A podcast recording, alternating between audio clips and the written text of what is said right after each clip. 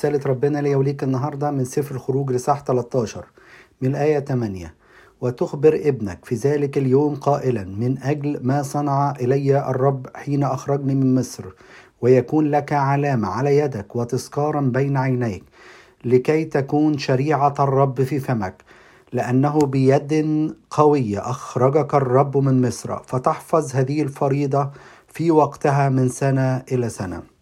ربنا هنا بيقول للشعب وبيوصيهم إنه يحكوا لأولادهم يكلموهم عن إزاي ربنا عمل معاهم معجزات كتيرة وإزاي أخرجهم من أرض مصر. السؤال اللي بيسأله لنا ربنا هل إحنا بنعمل كده مع أولادنا؟ اوعى تفتكر الوصية دي مكتوبة في العهد القديم وخلاص لا. هل بتحكي إزاي ربنا تمجد في حياتك لغاية ما وصلت اللي أنت فيه دلوقتي؟ هل في كل دقيقة بتفتكر الكلام ده وت... وتقول لأولادك إنك اتمسكت بوعود ربنا وربنا نفذ وعوده معاك؟ هل بتكلمهم عن كلام ربنا؟ هل بتقعد معاهم وتقرأ كلمة ربنا؟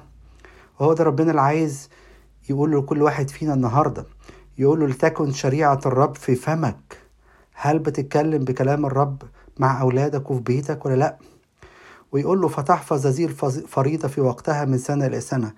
هل ربنا طبعا مش طالب مننا نحمل نعمل هذه الفريضة بالنسبة لنا إحنا في العهد الجديد.